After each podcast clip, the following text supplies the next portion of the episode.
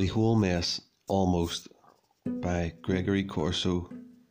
I ran up six flights of stairs to my small furnished room, opened the window, and began throwing out those things most important in life. First to go, truth, squealing like a fink. Don't, I'll tell awful things about you. Oh, yeah? Well, I've nothing to hide. Out. Then went God, glowering and whimpering in amazement. It's not my fault. I'm not the cause of it all. Out. Then love, cooing bribes. You'll never know impotency. All the girls on Vogue covers, all yours. I pushed her fat ass out and screamed. You'll always end up a bummer. I picked up faith, hope, charity, all three clinging together. Without us, you'll surely die.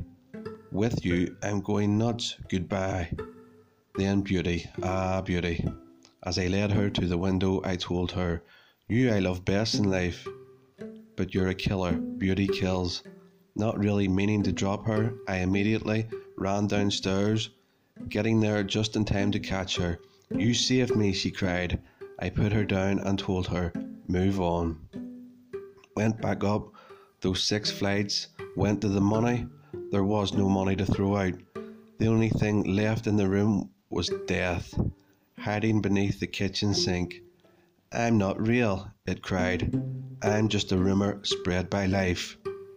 Laughing, I threw it out, kitchen sink and all, and suddenly realised humour was all that was left. All I could do with humour was to say, Out the window with the window.